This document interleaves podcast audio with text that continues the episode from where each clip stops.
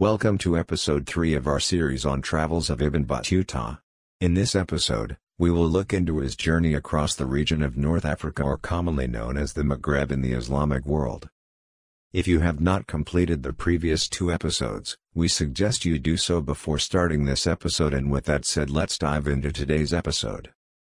An Arab scholar of Islam, social scientist, philosopher and historian who has been described as the founder of the modern disciplines of historiography, sociology, economics, and demography, Abd ar-Rahman bin Muhammad ibn Khaldun, famously said, A scholar's education is greatly improved by traveling in quest of knowledge and meeting the authoritative teachers, of his time.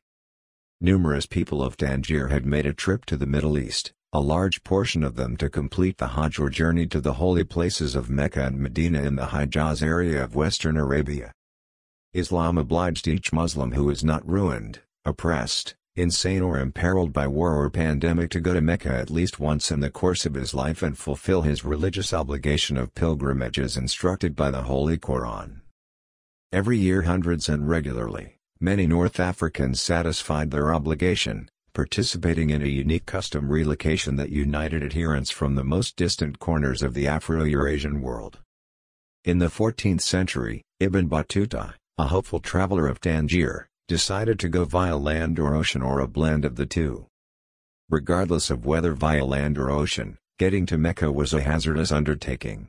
As sailors needed to overcome storms, pirates, and threatening naval forces, overland explorers stood up to bandits, migrant raiders, or the chance of discovering a battle between one North African state and another.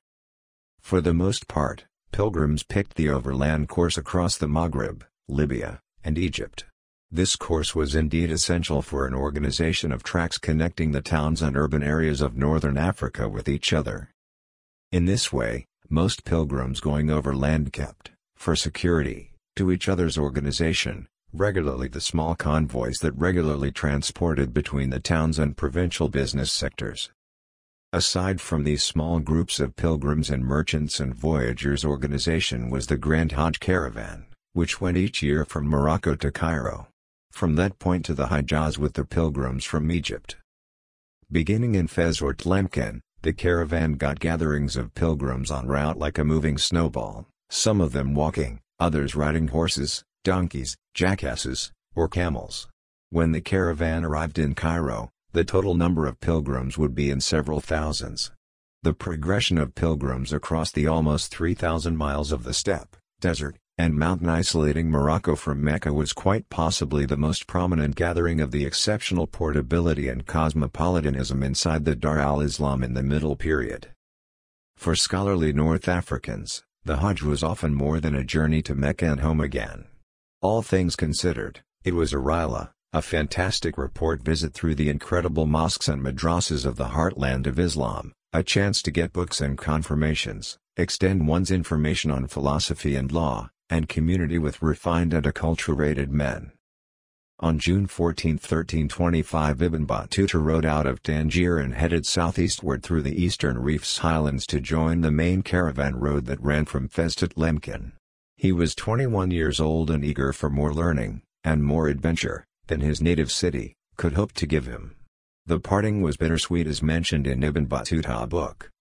My departure from Tangier, my birthplace, took place, with the object of making the pilgrimage to the Holy House, at Mecca and Medina, and of visiting the tomb of the Prophet, God's richest blessing and peace be on him, at Medina. I set out alone, having neither fellow traveler in whose companionship I might find cheer, nor caravan whose party I might join, but swayed by an overmastering impulse within me and a desire long cherished in my bosom to visit these illustrious sanctuaries. So I braced my resolution to quit all my dear ones, female and male and forsook my home as birds forsake their nests. My parents being yet in the bonds of life, it weighed sorely upon me to part from them, and both they and I were afflicted with sorrow at this separation. Accordingly, it tends to be said that he didn't, it appears, set out from Tangier with any arrangement to join the Hajj caravan, if there was one that year. Regardless, it was anything but a terrible year for a youngster to travel forward completely all alone as political conditions in the western Maghreb were unnormally quiet. riding toward the east through Morocco's hilly inside and afterwards onto the high fields that extended into the central Maghreb, Ibn Battuta arrived at Tlemcen, capital of the Abd al-Wadid state, in about half a month. Even though Tlemcen was a bustling business travel focus and mentally the liveliest city any place among Fez and Tunis, he didn't wait there. After showing up, he discovered that two agents from the Hafsid Sultanate of Afriqiya had been in the city on a strategic mission and had quite recently left. Somebody encouraged Ibn Battuta to find them and their escort and continue to Tunis and their organization's well-being. But Ibn Battuta took the lonelier pilgrimage trail running northeastward through a series of river valleys. Arid plains flanked on one side, or the other by the low, fragmented mountain chains broke up the Mediterranean hinterland. This part of the Maghreb was sparsely populated in the 14th century. He might have ridden for several days at a time without encountering any towns, only Berber hamlets and bands of Arabic-speaking camel herders who ranged over the broad, green-brown valleys and depressions. After what must have been two or three weeks on the road, he caught up with the Afrikians at Miliana, a small commercial center in the Zakar Hills overlooking the Khelif River's plain. As an eager scholar that he was, he could hardly have made better choices of his first traveling companions. One of them was Abu Abdallah al-Zubaydi, a prominent theologian, the other Abu Abdallah al-Nafzawi, a Qadi of Tunis. Unfortunately, tragedy struck as soon as Ibn Battuta arrived. The newfound companions fell ill due to the hot weather as it was midsummer and then they were forced to remain in Miliana for ten days. On the eleventh day, the little caravan resumed its journey, but the Qadi grew worse just four miles from the town and died. Al-Zubaydi, in the company of the dead man's son, whose name was Abu al-Tayyib, returned to Miliana for mourning and burial, leaving Ibn Battuta to continue on ahead with a party of African merchants. Plunging the precarious inclines of the Zakar, the pilgrims showed up at the port of Algiers, and Ibn Battuta and his first sight of the ocean since leaving Tangier. Algiers was a minor significance position in the 14th century, not the sea capital it would come to be in another 200 years.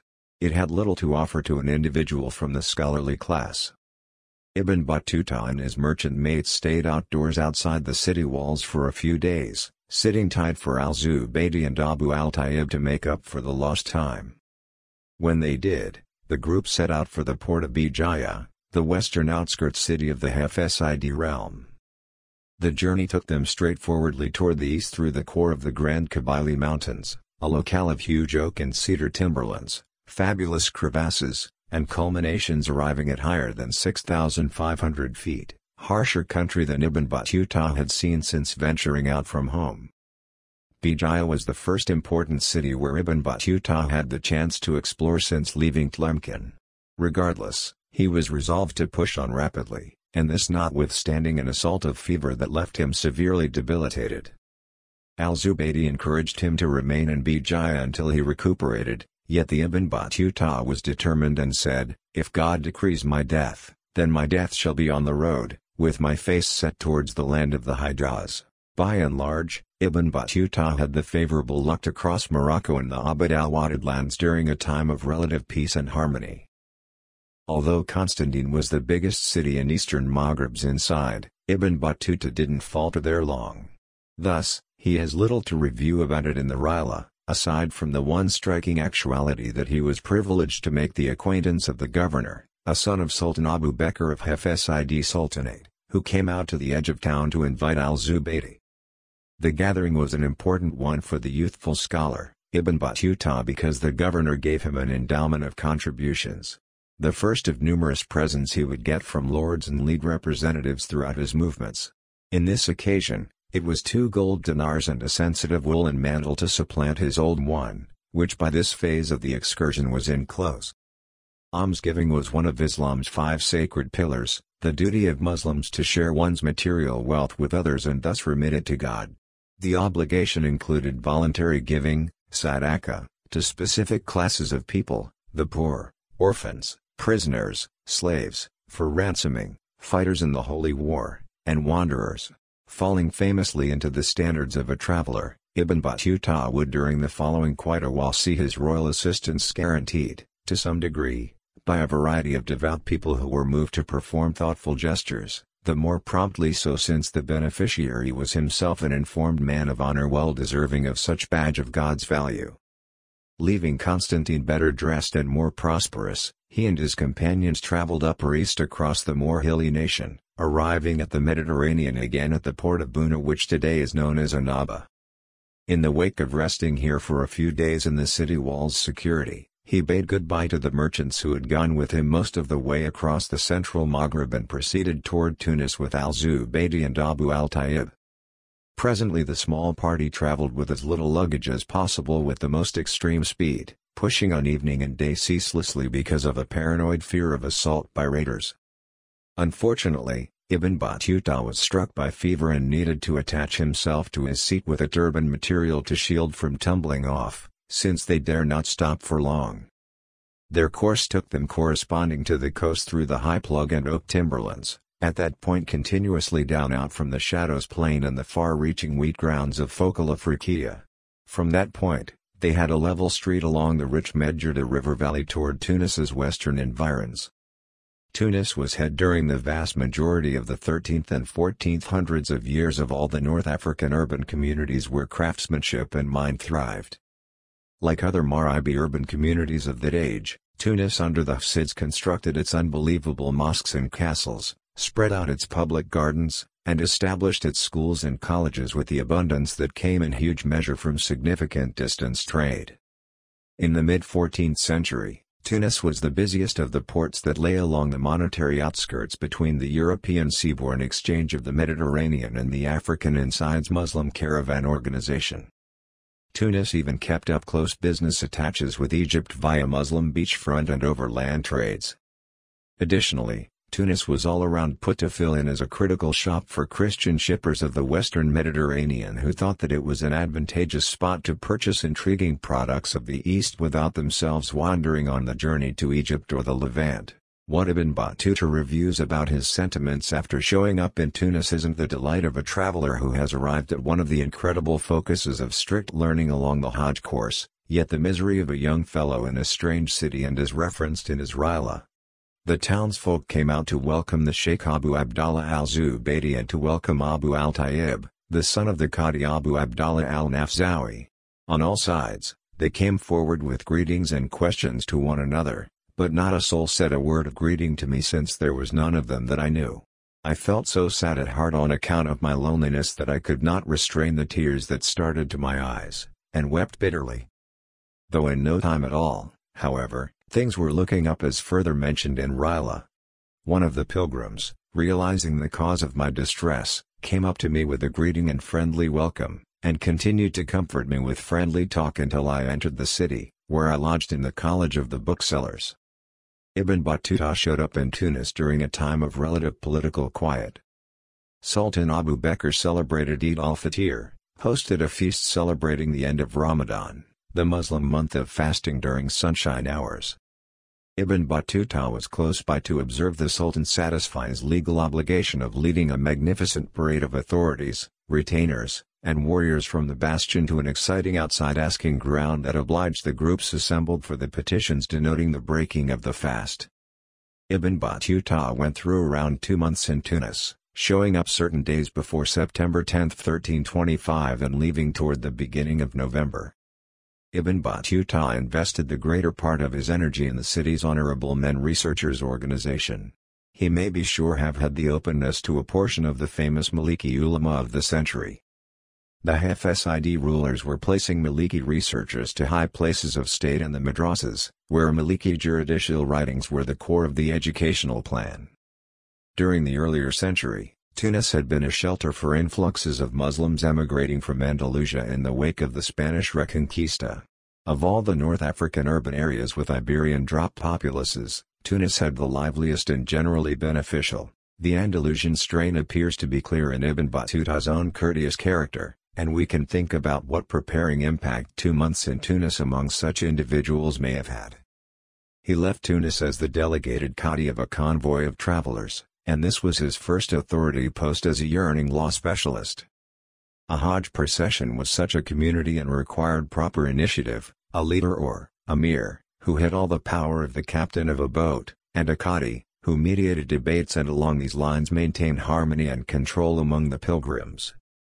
The principal convoy course drove toward the south along Tunisia's rich littoral of olive and organic product forests and through a progression of occupied oceanic urban communities, Susa, Sfax, Gabes. A few miles south of Gabes the street turned suddenly toward the east with the coast, running between the island of Jerba on one side, the edge of the Sahara on the other. The following significant stop was Tripoli, the last metropolitan station of the Hafsid area. The area of Tripolitania, today a piece of Libya, denoted the eastern furthest point of the island Maghreb geologically. From here the coastline ran southeastward for more than 400 miles, cutting further constantly into the climatic zone of the Sahara until desert and water met up. Further on the land sticks unexpectedly toward the north again into scopes of higher precipitation. Here was the very much populated area of Cyrenaica with its timberlands and pasturelands and fallen Roman towns. If Tripolitania was verifiably and socially the Maghreb's end, Cyrenaica was the Middle East's start. The two parts of Libya isolated one from the other by a few hundred miles of sand and ocean. In Tripoli, be that as it may, Ibn Battuta chose to leave the primary gathering, which waited in the city due to rain and cold and pushes on ahead with a small group of Moroccans, probably leaving his judgeship, at any rate briefly, in possession of a subordinate. Someplace close to the port town of Sirte, a band of cameleers attempted to assault the little party. However, as indicated by the Rihla, the divine will redirected them and kept them from doing us hurt that they had expected. In the wake of arriving at Cyrenaica and well-being, Ibn Battuta waited for the rest of the group to join them back from Tunis. At some point in the pre-spring or spring of 1326, the band arrived at Alexandria at the Nile Delta's western end. As trips through northern Africa went, Ibn Battuta oversaw it in less time than numerous voyagers, covering the over 2,000 miles in about 8 or 9 months. On the off chance that now he had been in a rush to get to the Hijaz, he might have proceeded across the delta and the Sinai Peninsula, getting the Egyptian parade course to Mecca. However, the following journey season was as yet eight months away, managing the cost of him a lot of time to explore the Nile Valley. As any genuine researcher pioneer did, he offered his appreciation to Cairo, which in the primary portion of the 14th century was the top scholarly capital of the Arabic-talking world and the biggest city in the half of the globe any place west of China. Thanks for watching episode 3 of our series on travels of Ibn Battuta. Stay tuned for episode 4 in which we will look into the Mamlukian Sultanate of Egypt, Palestine, and Syria.